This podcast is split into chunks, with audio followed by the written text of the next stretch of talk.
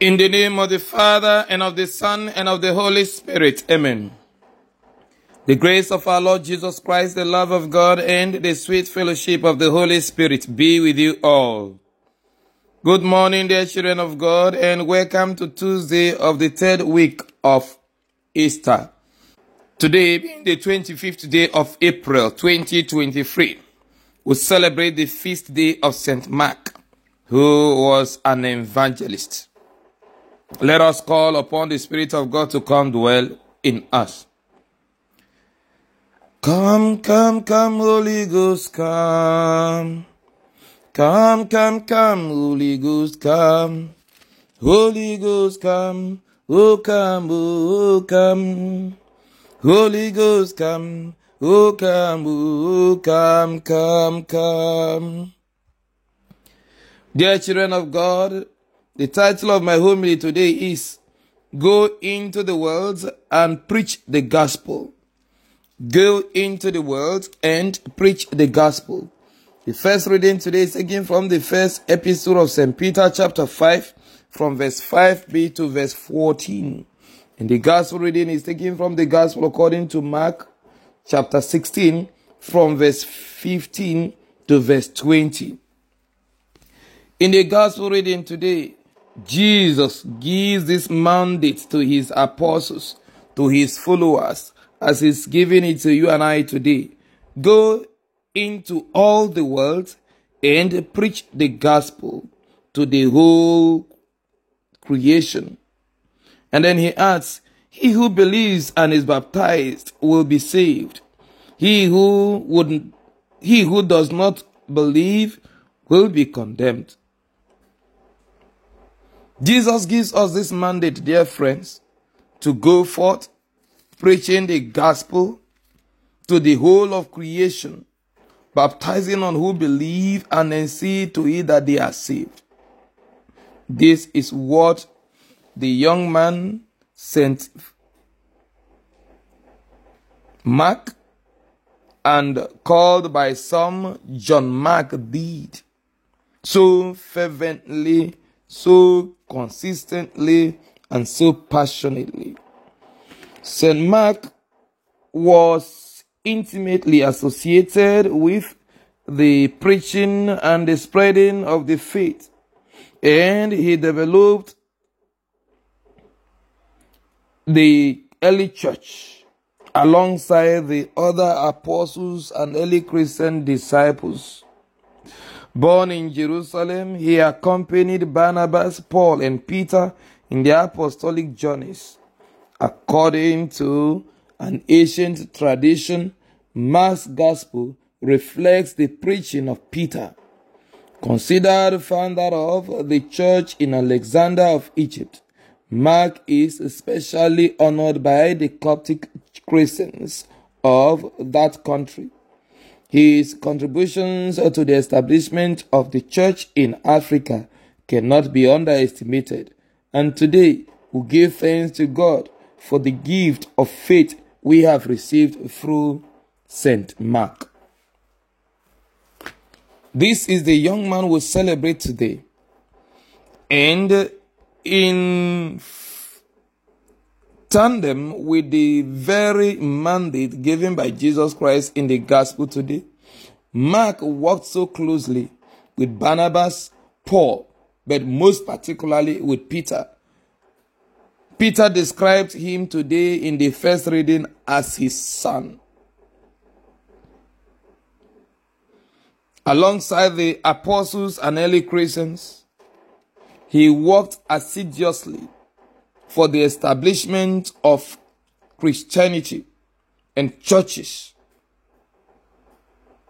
Dear children of God, you and I also share in this divine mandate to go and preach the gospel of Jesus to the whole world, to expand the reign of the kingdom of God by making it more present, more readily felt, more readily experienced by the people of our generation.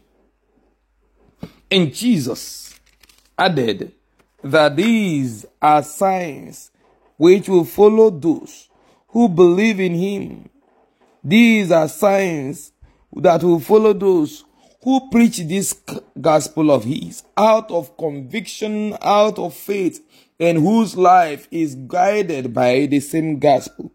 He says, In my name they will cast out demons, they will speak in new tongues, they will pick up serpents, and if they drink any deadly thing, it will not hurt them. They will lay their hands on the sick, and they will be they will recover. This is the authority and the power that accompanied this very mandate Christ gave to his apostles and to all of us who believe in him. Today, however, we see instances, at least allegedly so, of supposed believers, men and women of God, prophets and prophetesses, pastors of souls, who appealing to powers and forces outside of God in their quest to do mighty works, in their quest to do miraculous works, and to become popular and gain large followership today are seriously involving themselves in things that are not in agreement with the will of God in the name of preaching the gospel. Also, we see in our society of today not so much of experience of true great works because we tend to work with so much of selfish interests than promoting the reign of the kingdom of God and the spreading of the gospel message. What could be responsible for this? St. Peter captures it, cap- captures it vividly in the first reading. Peter tells us, Humble yourself therefore under the mighty hand of God, that in due time he may exalt you.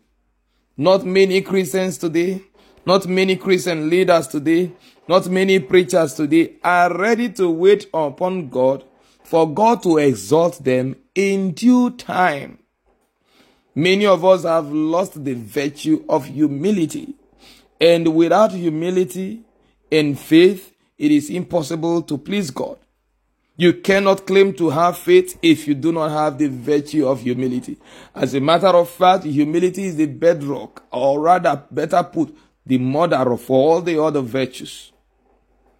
So, how can we claim to be virtuous, to be truly the children of God, if we lack humility?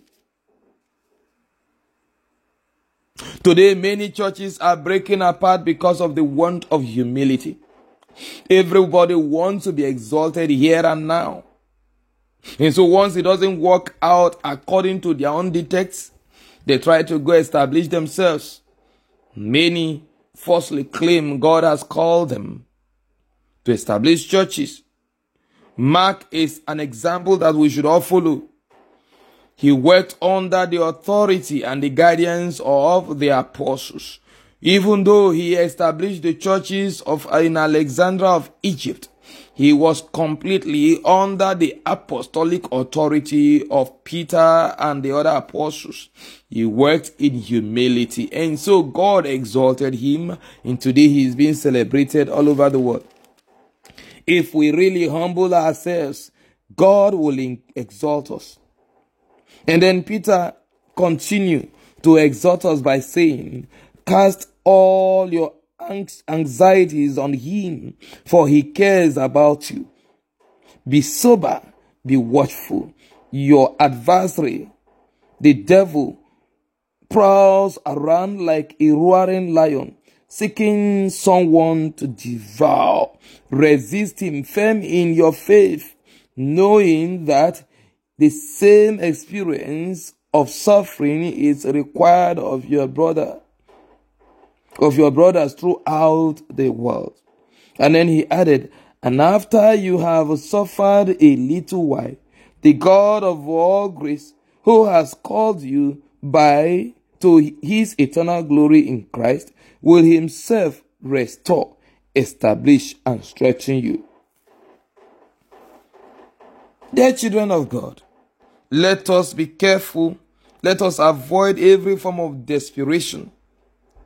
Let us seek the face of God and serve Him faithfully.